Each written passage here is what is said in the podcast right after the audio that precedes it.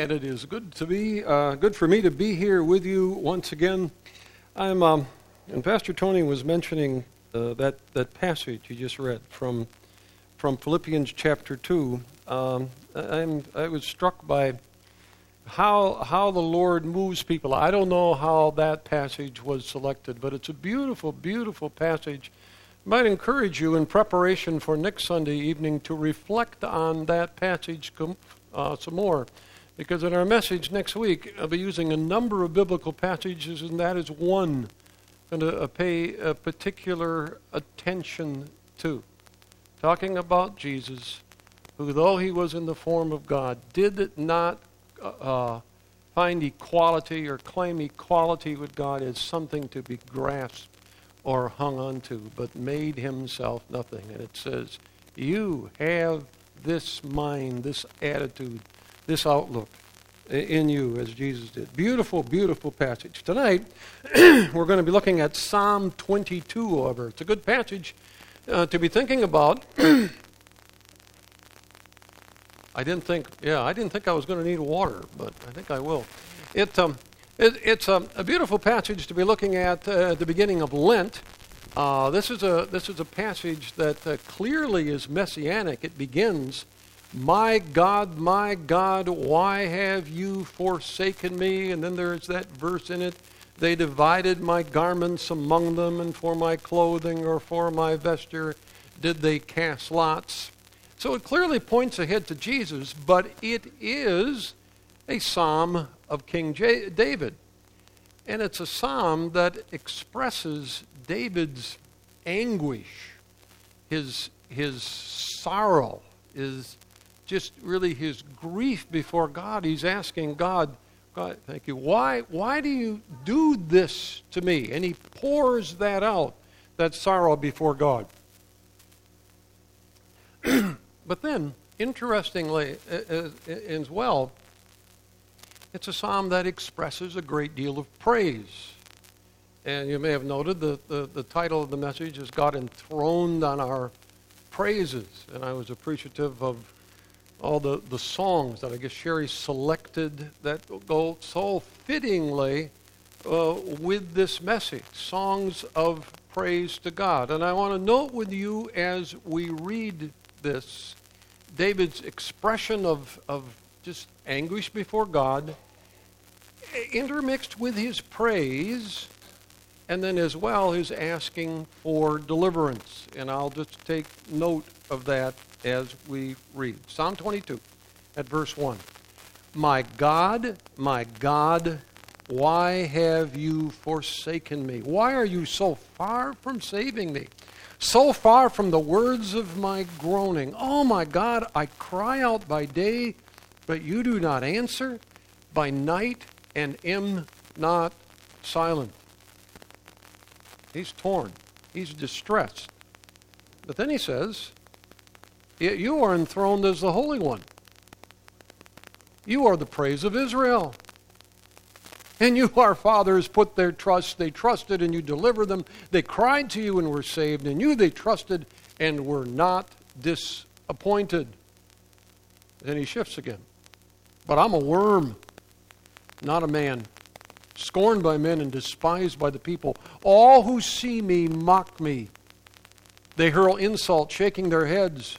He trusts in the Lord. Let the Lord rescue him. Let him deliver him, since he delights in him. And then a change again. Yet you brought me out of the womb. You made me trust in you, even at my mother's breast. From birth I was cast upon you. From my mother's womb you have been my God. And then he prays for deliverance. Do not be far from me for trouble is near, and there is no one to help. And he expresses more of that. Many bulls surround me, strong bulls of Bashan encircle me, roaring lions tearing their prey, open their mouths wide against me. I'm poured out like water, and all my bones are out of joint. My heart is turned to wax. It has melted away within me. My strength is dried up like a potsherd, and my tongue sticks to the roof of my mouth. You lay me in the dust of death. Dogs have surrounded me. A band of evil men has encircled me. They have pierced my hands and my feet. I can count all my bones. People stare and gloat over me. They divide my garments among them and cast lots for my clothing. And then a prayer again. But you, O Lord, be not far off. O my strength, come quickly to help me. Deliver my life from the sword, my precious life from the power of the dogs. Rescue me from the mouth of the lions. Save me from the horns of the wild oxen. And then more praise. I will declare your name to my brothers in the congregation. I will praise you. All who fear the Lord, praise him. All you descendants of Jacob, honor him. Revere him, all you descendants of Israel. For he has not despised or disdained the suffering of the afflicted one. He has not hidden his face from me, but has listened to his cry for help. From you comes the theme of my praise in the great assembly. Before those who fear you will I fulfill my vows. The poor will eat and be satisfied. They who seek the Lord will praise him. May your hearts live forever. All the ends of the earth will remember and turn to the Lord, and all the families of the nations will bow down before him.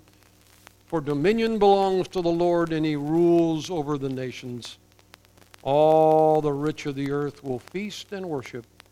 All who go down to the dust will kneel before him. Those who cannot keep themselves alive.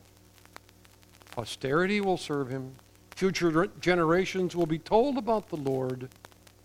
They will proclaim his righteousness to a people yet unborn, for he has done it. And may the Lord add his blessing to the reading of His Word. I want to call your attention especially to verse 3. Verse 3 reads, Yet you are enthroned as the Holy One, you are the praise of Israel. And that's the, the, the, the passage, the verse we're going to focus on. And for the message this evening, I want to use a different translation. And I want to spend a few moments explaining that. That is NIV. In the English Standard Version, the same verse is translated, Yet you are holy, enthroned on the praises of Israel. Do we, do we have those?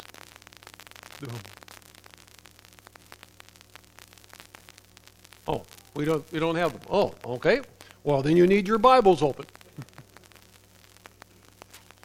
um, and that is going to be important because I'm going to make the uh, an explanation as to what. Oh, there it is. Yes, wonderful. Hmm. Yet you are enthroned as the Holy One. You are the praise of Israel. That's NIV. Now let's do the next one, which is English Standard. Let's do the. Yet you are holy, enthroned on the praises of Israel. And now let me explain why translators have a dilemma. The next slide is going to be the literal. The literal Hebrew. Just, just those five words. But you, holy, sitting on the praises, Israel. And because God is a king, when he's sitting on something, well, he's sitting on a throne. So he's enthroned the way you translate this all depends on where you put that, what you connect that sitting on or enthroned with. If you connect it with holy, well, you're going to read, You are enthroned as the Holy One. And then you are the praise of Israel. But if you connect sitting on or enthroned with the latter part, the praises of Israel, you'll translate it, yet you are holy, enthroned on the praises of Israel. Now, let me be very candid with you. Pastors study some things about this in seminary, but the determination of how you translate things like this is way beyond our capacity in terms of understanding and study of Hebrew. But there are lots of people, translators, well, lots, many, who, who can do that. And I checked 21 translations, 17 of them translated similarly to the English Standard Version. The NIV, it's a great translation, but is in the definite minority. And when I've read explanations, again, which are somewhat beyond me, I think it makes far more sense to translate it, Yet you are holy, enthroned on the praises of Israel. And that's the translation we're going to use for tonight because it does make a difference. Now, think with me about this. If we read, if we say, yet you are, uh, you are the, let's go to, let me go back, just go back. I'm, I'm sorry, I should go back to the, yet you are enthroned as the Holy One. You are the praise of Israel. Well, then the application will really be, we ought to praise God. Of course, we ought to praise God. That's just a good thing to do, right? To praise God. But if you take the next one, and I'll go on to the next slide, I'm sorry. Yet you are holy enthroned on the praises of Israel, it really says a little more. If God is enthroned on our praises, or as some translations have it, because it really says he's sitting on our praises, and where he's enthroned is where the king lives. He inhabits the praises it really means where God's people praise Him, that's where He is. That's where He comes. So if we apply that, it really means if I want God to come close to me, it would make sense to praise Him. Because where His people praise Him, that's where God comes. That's where He draws near. So, if I'm struggling, if I'm burdened, if I am in a hard time, if I'm distressed, if I'm dis- depressed, if I'm worried, if I've got problems, what should I do? Well, it makes a lot of sense to praise God because then God comes closer to me because he lives on, is enthroned on the praises of his people. And, now think about this, especially in difficult times, all through our lives, but especially in difficult times, what do we need the most? Wisdom? Good advice? Godliness? Of course we of course, we need that. But I'd suggest to you what we need even more than that is the personal power and presence of God in my life. Now, this is an Old Testament way of expressing this.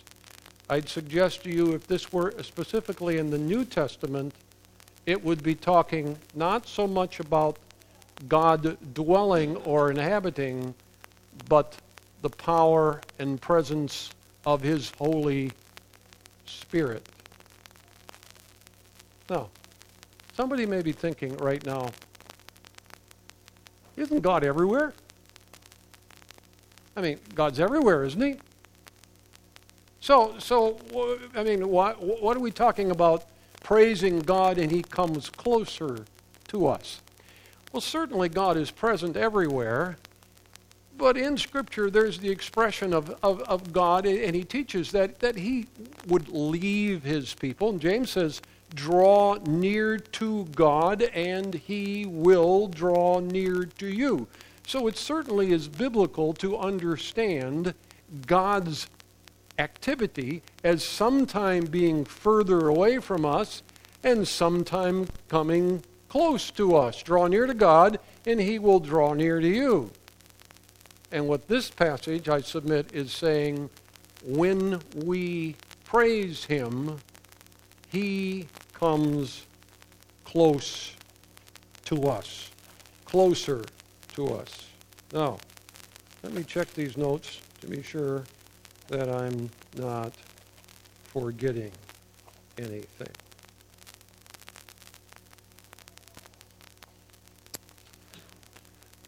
What I want to do for the rest of this message is to simply encourage you in your praising of God in a very intentional way.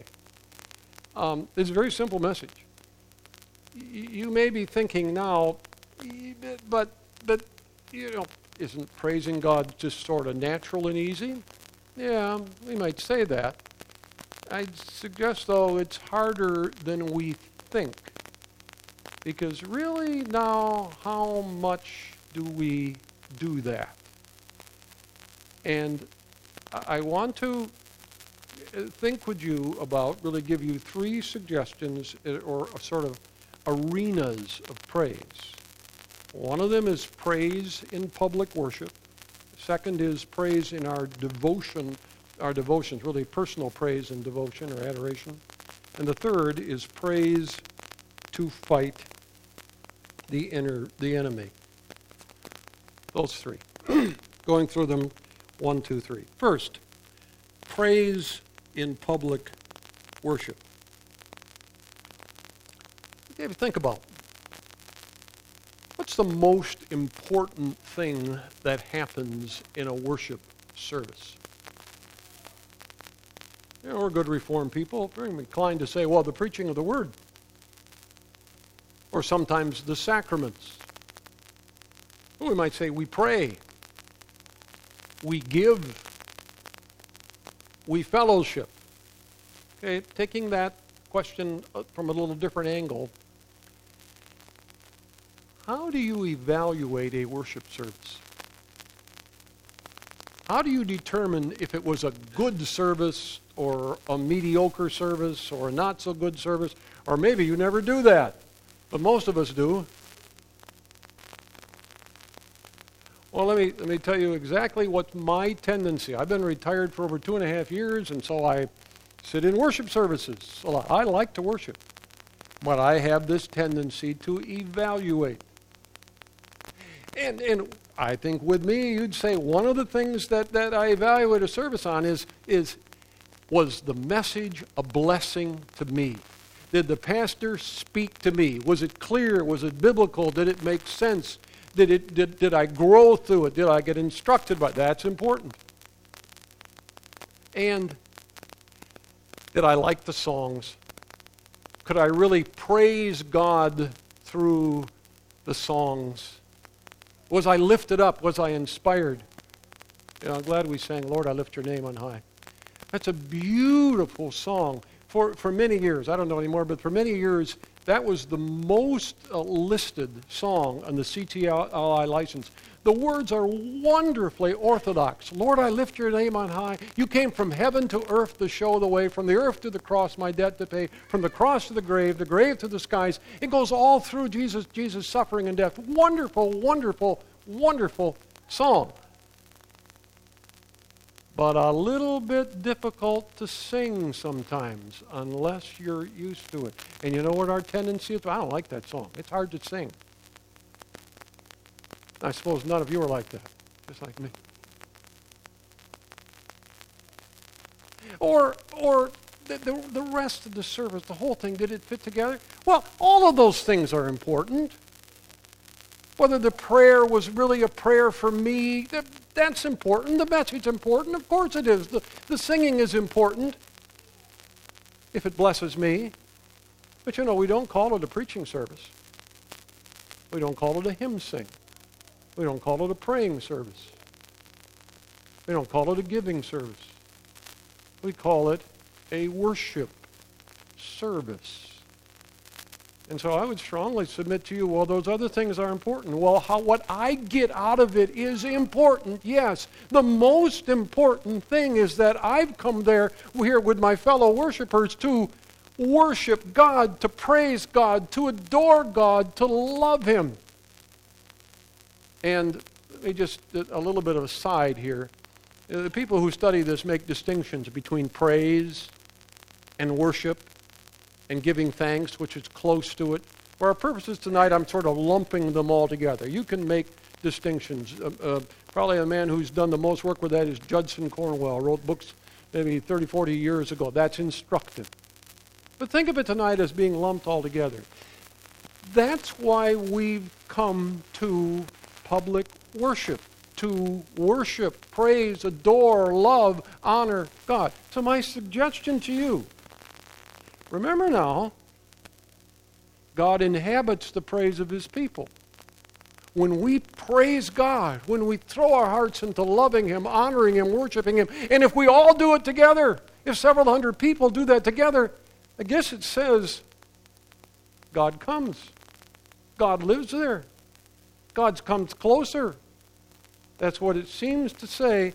So, my encouragement to you is to approach worship that way. So, when you come, before you come, offer that service up to prayer. God, help me really worship now. Protect my mind, protect my heart, help me focus on what I'm supposed to be doing, and my fellow worshipers too, and everyone who's, who's involved in it the pastor, the, the music people, everyone, give them your blessing. Do I pray that way? Really, very much? The Sunday morning? And when I come to church, when I, come, when I, when I sit, you know, many years ago, some of you are old enough, along with me, can remember where the, the, the custom in Christian Reformed churches was when you came into the pew, you sat down and you immediately bowed your head in silent prayer. You prayed for the service. I was a boy. We quit that. And then we had a silent prayer all together. The pastor would announce that we're going to pray together, silently. And then we quit that. And you know, for many years I thought that was good. Thought we had to have our, our, our just public prayers. We ought to have a, a prayer that's led. I don't think it's so good anymore. I've come to miss that time of silent prayer. But you know, we, we don't have to close our eyes to pray. My encouragement to you is all through the service. Offer up to God that worship service, everything that's going on, in two ways. One is for his blessing on what's happening. And the second thing, right along with it, we can do two things at the same time. Offer your praise. Praise you, God. Thank you. Yes. Those words of the song, yes, Lord. Yes, that's what I'm saying. Especially if you don't like the song. Pray even harder. God, speak to me through these beautiful words. And then there's the message. Pray for the pastor. But especially if you're getting bored, pray for him. Pray for your fellow listeners. God, speak to me. Take these words and apply them to my heart. To my, this, you know, this is work. It takes some energy. It takes some effort. I'm not inclined to like to do that.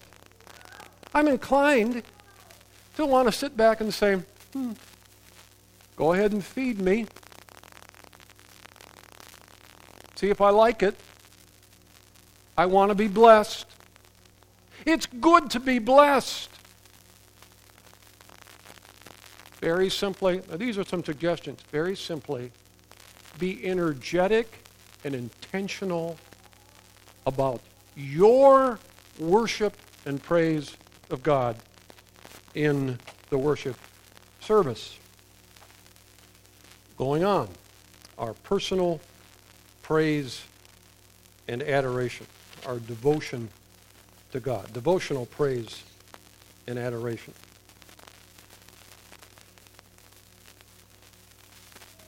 I'll tell you about my tendency in prayer. I have a real tendency to want to ask God for things. God, help me bless me. And I pray for other people too. Bless so and so. People dear to me, other people. Got a list. You know, that's good. I hope you do that too. Praying for people. That's important. But, well, many of us perhaps have used that little device, acts, adoration, confession, thanksgiving, supplication. It begins with adoration. I confess it's much easier for me to want to pray asking God for things than the adoration part. What's been helpful to me, a number of years ago, I heard a speaker named Ron Hutchcraft who talked about that, ACTS, and other devices too. And he said they're fine, but they sound awful highfalutin. And he said, My suggestion to you is to think of your prayer as kind of a love letter to God. And when you write your love letter to God, just begin with, I love you. That's a little easier than adoration, isn't it? I love you. Tell them why. And then say, thank you. Tell them what you're thankful for. And then say, I'm sorry. That's confession. Tell them what you're sorry for and then say please. For me, it's helpful to have please, please, please for other people, please for myself. And then say, I promise. I promise is, God, this is what I want to do or me and I need your help. This is what I need your help for. I promise. But I need your help. Now, that's been helpful to me, but I want to I want to just call your attention to the first two. Just the first two. I'll say the others if you, somebody's writing them down. I'll say the next the others in just a few moments again. I love you and thank you. Two of them. Adoration is only one. For me, it's helpful to have two of them because it makes me, leads me, pushes me to just spend more time, energy, effort on that praise part. Mr. Hutchcraft had this illustration about the difference between I love you and thank you. He said, I love you is more about bigger things. Thank you is about more routine things. And it's important to praise and thank and honor and love God for both of them. And then he gave this illustration. It's his, not mine. He suppose he said, suppose a young groom, recently married uh, man, says to his bride, My darling, I love you. And she says, Why? And he thinks and says, Because you make good pot roast. She probably won't be too thrilled with that he's probably going to want something more profound and significant as to why he loves her. But if she makes good pot roast, it's a very good idea for him to thank her for it. That's his example about the bigger things and little things. It's been helpful to me to have two. It just leads me to spend more time with the thanksgiving and love and praise and adoration to God and having the two things first at the very beginning, I like to pray in the car. If I'm driving all by myself, you know, we don't have to, this isn't just devotion time in the morning or evening or whenever. Driving alone in the car is a wonderful time. But I often don't get done. But if you start with those two, you just naturally do spend more time in the adoration part. You can work it out.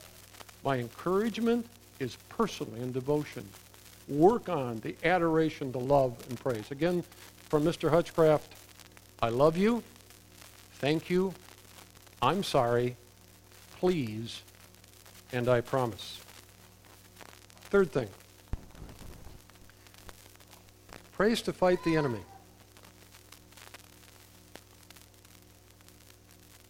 We do have an enemy. I, I, like to say I don't I don't believe the devil ever attempts ever attacks me or tempts me. And when I say that, people really? And I say, well, I think the devil restricts his. I, I don't see anywhere in the scripture the devil is omnipresent. I think he restricts his work to the real spiritual big shots. You know, Billy Graham probably gets tempted by the devil a lot. But he's got millions and billions of demons, and they're all after, or lots of them are after me.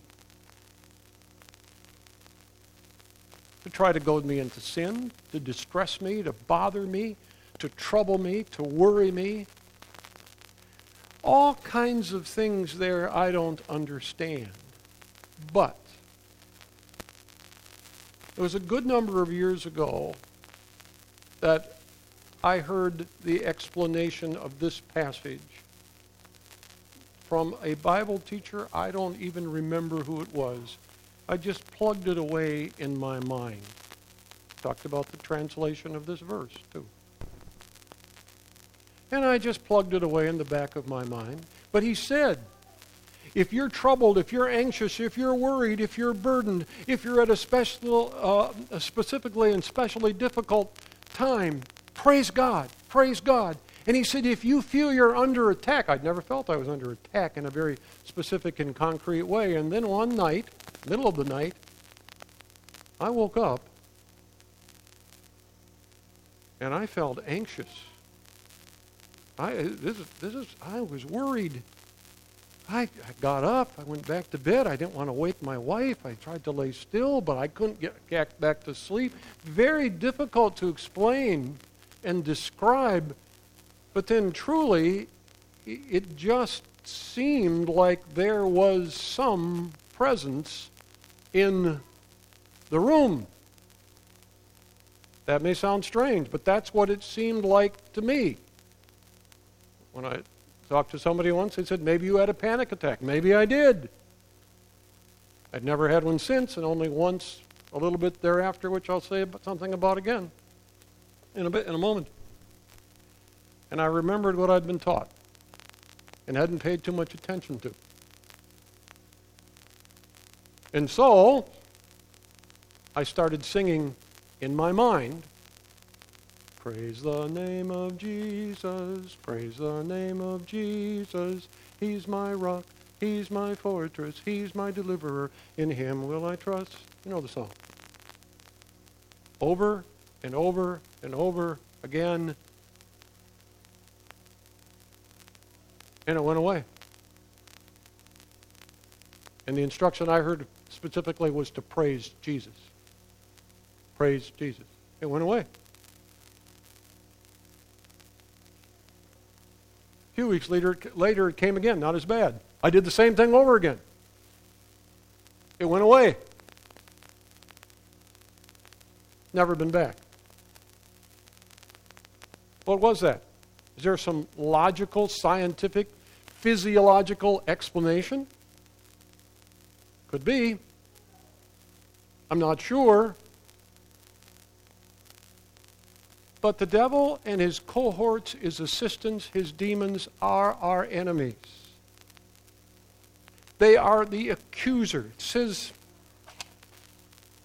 it says in Revelation 12, the devil is the accuser of the brethrens, of the brothers who he, and, who he accuses day and night. If you get the feeling sometimes, I'm a rotten person wonder if God really loves me. I'm a miserable, nobody likes me. Those people in my church, they probably all think I'm a hypocrite. God must be really disgusted with me. I sin so much. I never do anything right. You really think those are just thoughts that come out of your logical mind? Remember, the devil accuses the brethren day and night. Rebuke him. Tell him to get away. Tell him to leave. In the name of Jesus, tell him to depart. Say he has no right, no authority over you. Say, I'm a child of God. God loves me more than anyone in the world, and I'm going to praise him. Do that. Time to quit. There they are. The principle, again, the very simple one God is enthroned or lives on, inhabits the praises of his people. So praise him. Praise him in public worship. That's when God's people gather. Praise him personally in your own devotions at those special times, but all through the day as well. If you're under distress, if you're attacked, if you're accused, praise Him. Work hard at praising Him. And my encouragement to you is well, I've just given suggestions. Work this out yourself. Try it. Now, maybe there's somebody saying, well, I know it's good to praise God, but I don't know about all this. This sounds a little far fetched. Never heard this before. Okay. Maybe it is. It's still good to praise God, right? My encouragement is try it. Work harder at praising God.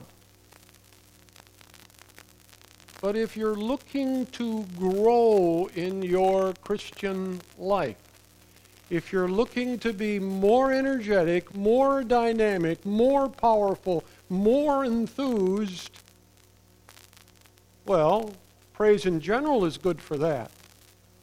But if this is the right way of understanding that passage, it means, doesn't it? God is going to be closer to you. And once again, as I started with or said a little bit ago, the most important thing we need in our Christian life is the power and presence of God. Very, very close. May God help us. Let's pray. And dear Jesus, we do praise you and thank you and express our love to you. Father, help us to understand with our minds, but beyond our minds, speak to us by your Spirit to our spirits.